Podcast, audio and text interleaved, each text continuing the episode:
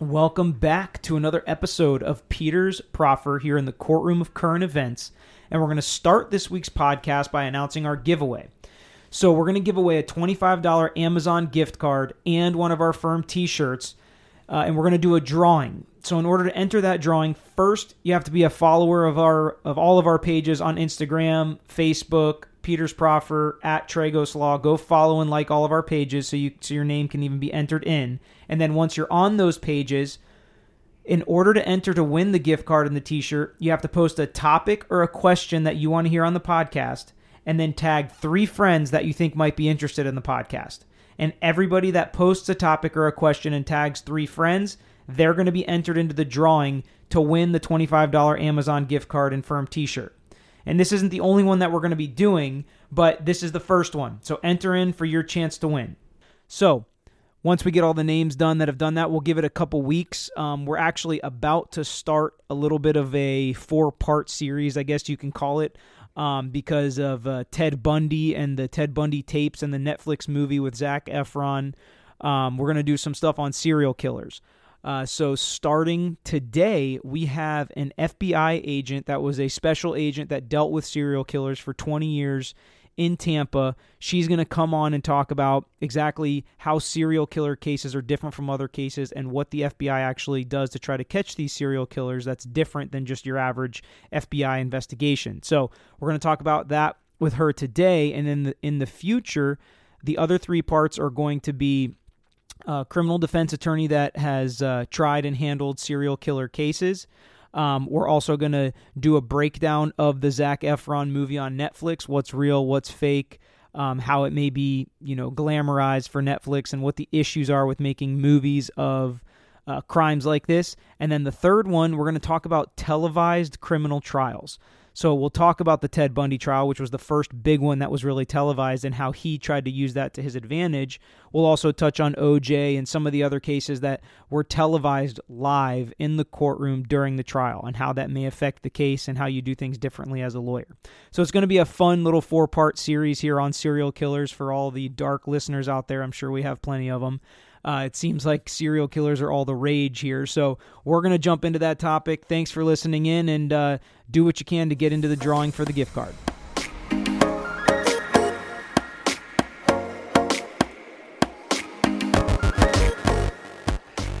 Um, apparently, serial killers have been in vogue lately, uh, especially with what's going on with uh, the Netflix special on uh, on Ted Bundy. But more interestingly enough, Florida happens to be the the hot seat of serial killers. Recently, here in Florida, obviously we had the Ted Bundy case back in the, uh, the, the early '80s, but there was a serial killer by the name of Bobby Joe Long who was executed yesterday for um, um, some murders. I believe it was 10 women he murdered uh, in Tampa back in the uh, early 1980s. Again, I guess that was a hot time for serial killers. But with us today is somebody I think y'all are going to enjoy. Uh, Barbara Madden is a 22 year veteran of the Federal Bureau of Investigations. She uh, ended her career as an FBI agent as a supervising agent here in Tampa.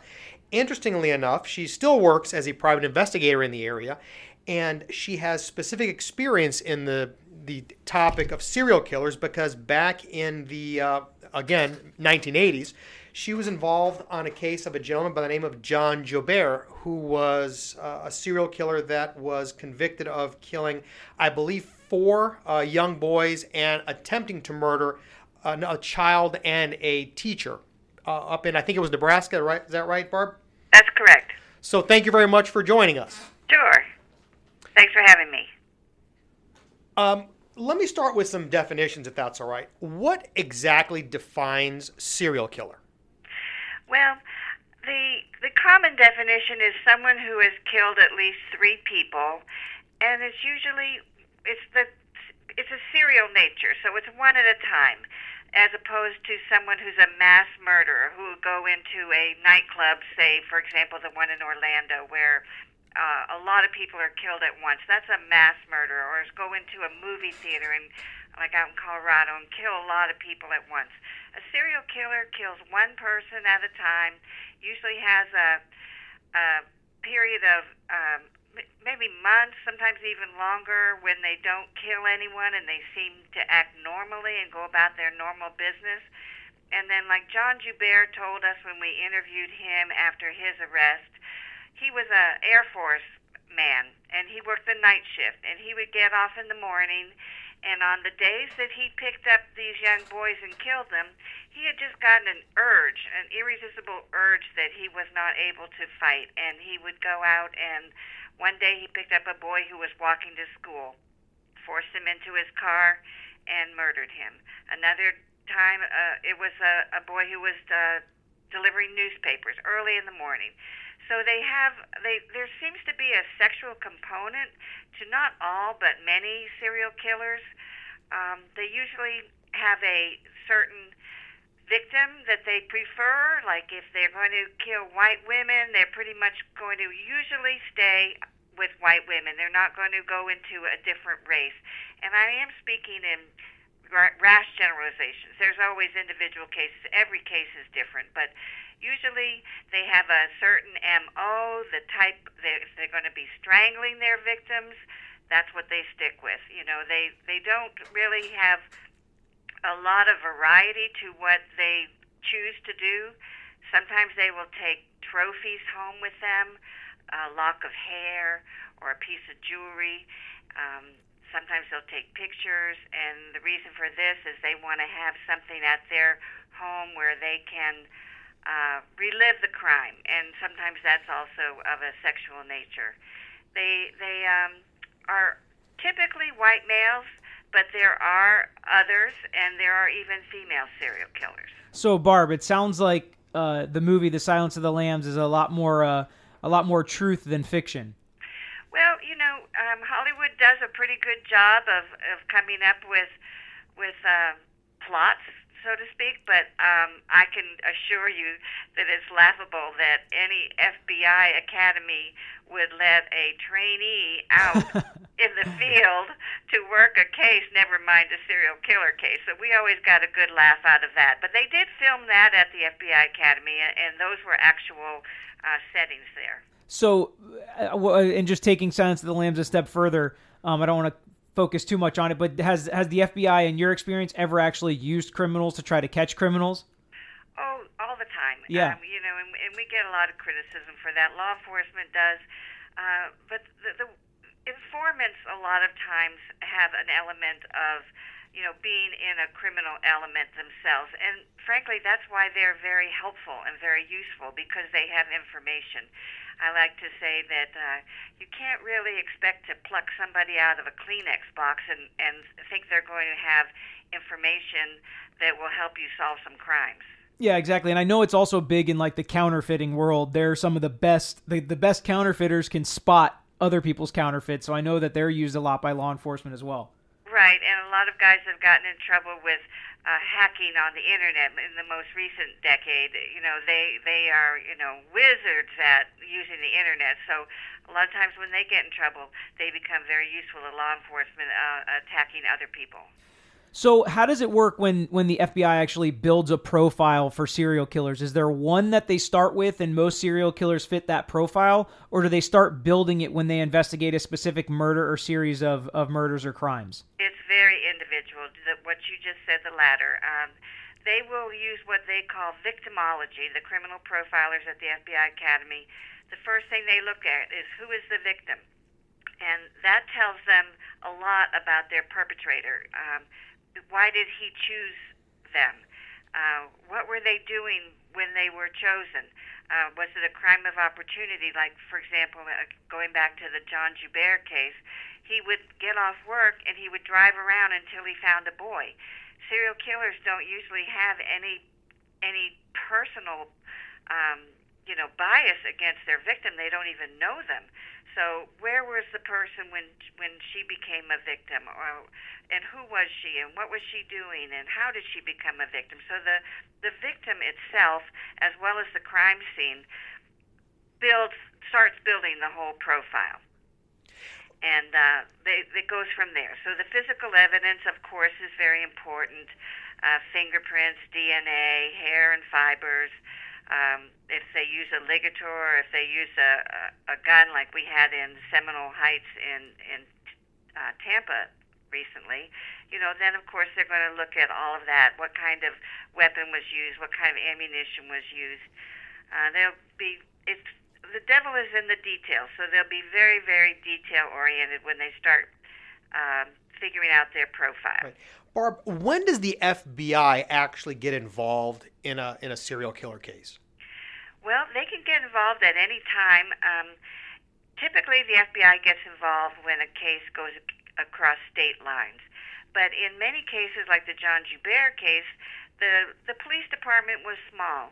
The community was terrorized, so they invited the FBI in right away, and um, that can that can always happen. The, the the local law enforcement agency will ask the FBI for help. The FBI will determine if they can help them. Obviously, the FBI has the FBI lab where they can analyze evidence, usually much faster than local criminal laboratories. They have the criminal profilers. They have an international network of investigators. Also, the FBI goes into prisons and interviews every serial killer after they've been convicted, as long as they admit their crime. And that the purpose of that is just to build intelligence on what makes these guys tick. Why why do they do what they do in hopes that someday, somehow, we can identify these people before they start committing their crimes and prevent other people from becoming victims. So when when you go into that interview after, I mean, I assume usually it's either after a conviction or after you know a plea when they admit what they did. How often do they also admit to other crimes that you didn't even know they committed? Well, um, I can't tell you how often it is, but it does happen. Um, and of course, every case has to be individually proven. Um, believe it or not, some people will confess to things that they didn't even do because they want the notoriety. You see, in the you know this this this killer's execution was made the front page of the paper today. You know, so right. he um, people some people do that. So it's it's it's not uncommon for the FBI and local law enforcement to get phone calls from uh, people who you know want to volunteer that they committed a crime. So, what law enforcement does typically is they hold information back. Uh, for example, in the John Joubert case, we did not release information about what the boys were wearing when, when you know, the, what kind of underwear they had on, that kind of thing, so that if if and when we did get a confession and the person, the killer, knew what what those details. So other people wouldn't call and confess and say, "Yeah, I knew they were wearing those underwear. I have a pair of those underwear here from one of the boys," and try to act like or take credit, for lack of a better word, those murders. Right. You don't want to publicize things like that. Right. So when, when talking about the FBI coming in and helping either a local law enforcement agency or or picking up a case that's across state lines, what else does the FBI bring to the table besides kind of the resources of the crime lab and things like that? Do you guys use uh, any mental health experts, psychiatrists, psychologists when doing these profiles? I know the FBI also has you know special training. Can you tell us a little bit about that? Sure. Um, we have special agents, FBI special agents, who are medical doctors, psychologists, psychiatrists.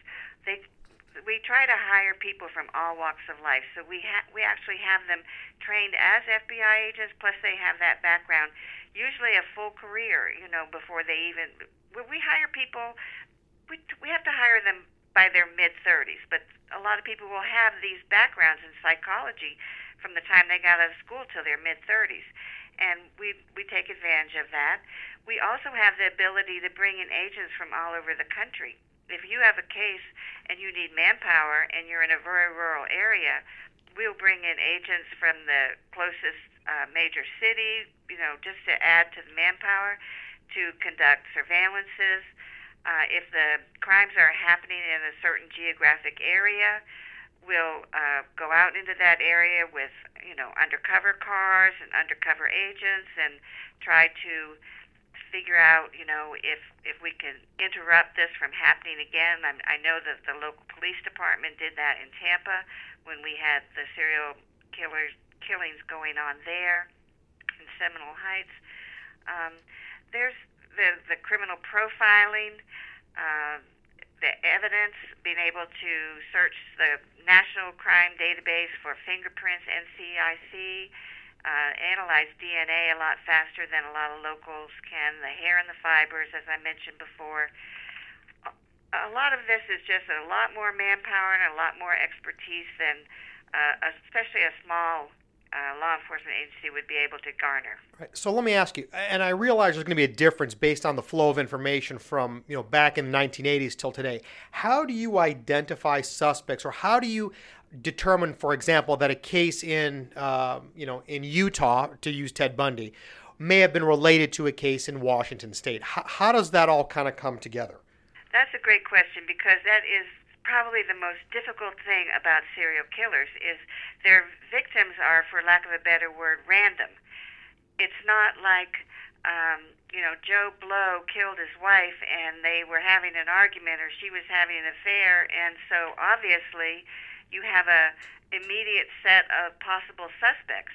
With serial killers, you have no idea if it's someone local, if it's someone that was passing through, if it's someone that came from another uh, state like Ted Bundy, um, and so uh, these are these are all kinds of things that you have to look at. So the thing that you do is, in addition to all the things we've already talked about, you can um, nowadays you know cameras are everywhere, so you canvass the area for anybody that might have captured some video, some car, some license plate, some person. Uh, you canvass the neighborhood for witnesses. Sometimes people see things and they don't even know it had anything to do with the crime.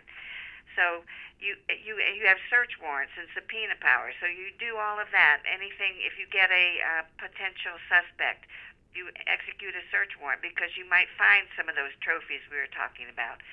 So it's just um, it's a real oh, and the internet, of course. Now that we have the internet, perpetrators can go on the internet trolling for victims and identify someone in a chat room or however, and uh, you know meet up with that person, and there be very little evidence to link them to that person.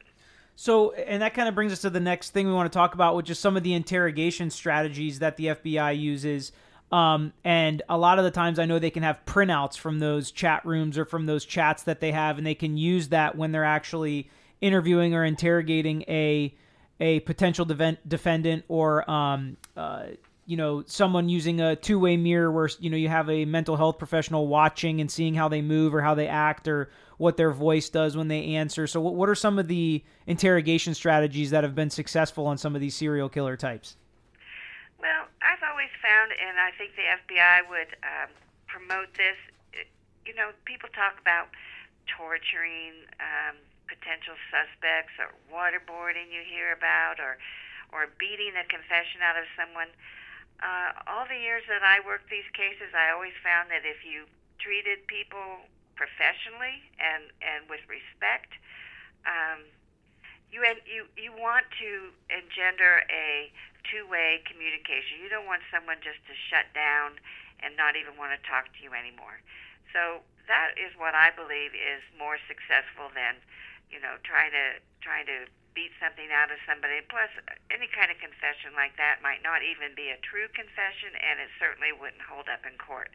So, um, yeah, you know, just treating somebody professionally. I've had people that have you know, gone off to prison and said I was the first law enforcement officer that treated them like a professional, and and uh, you know, even even a serial killer cares about that.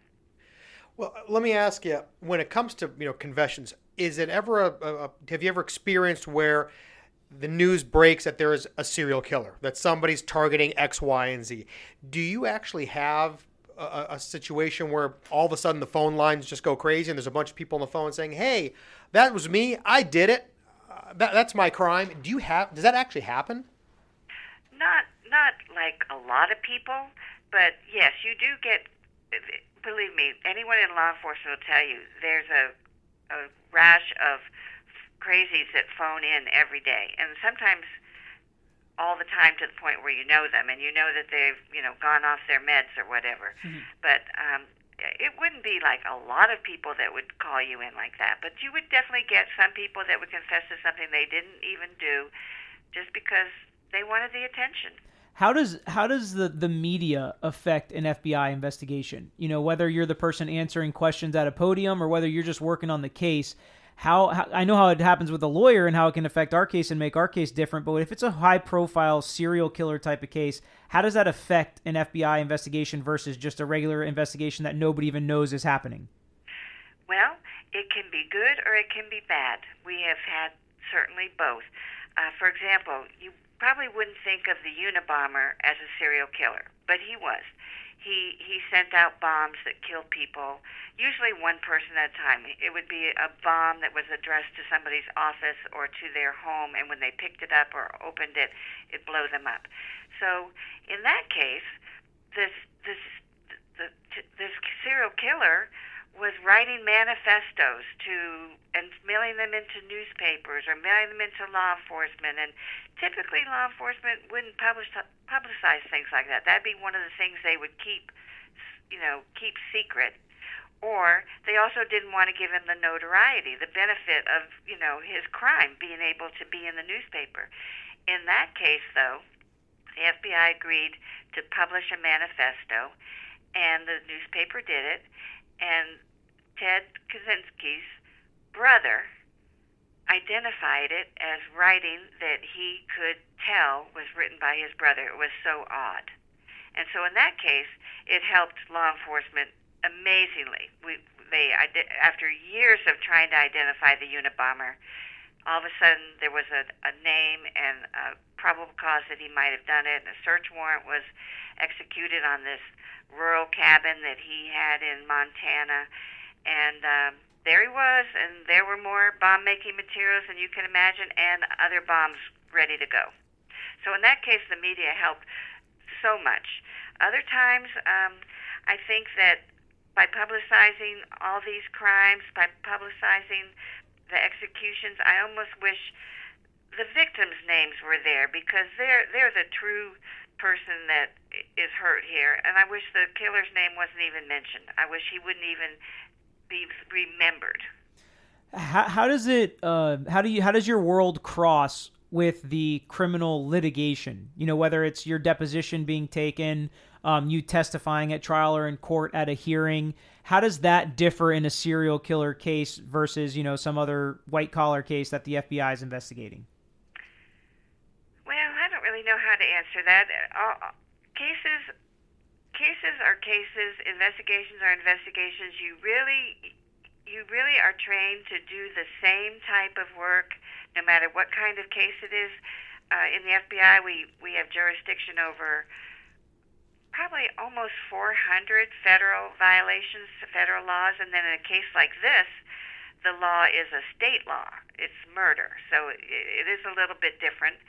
But basically, you're a jack of all trades. You you are, are trained to investigate any kind of crime that comes about, so that on a moment's notice, the FBI can grab a bunch of agents, go to wherever the crime scene is that that needs the help, and you don't have to worry about agents saying, "Well, I don't know. I've never worked this kind of case before." You know, they really train you to be to be able to work a serial killer case just as easily as any other kind of federal case you would work.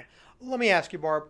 We real I realize that we know about a lot of serial killer cases because they're pretty high profile. Are there a lot of serial killer type cases, even the ones that maybe we haven't heard about? Well, there probably are because, um, and and then I'm sure there's people that study that. It it requires um, being able to put the evidence together, and and it's true. Some of these serial killers move around the country. Others will kill one person, maybe a few months later kill somebody else, maybe a few months later get arrested for something totally unrelated and go into prison. And then the investigators wondering, well, what happened? Did they, or or they'll die? You know, what happened? Why did they? Was this a serial killer, or were these just two random, unrelated cases that seem similar? Um, you know, and why did it stop? So it, it's all about, you know, just paying attention to the details and trying to put pieces of a puzzle together. All right, Barb, that's all we have today. I really appreciate you coming on. We learned a lot and enjoyed your company. Okay, great. Thanks very much. All right. Bye bye. Bye bye.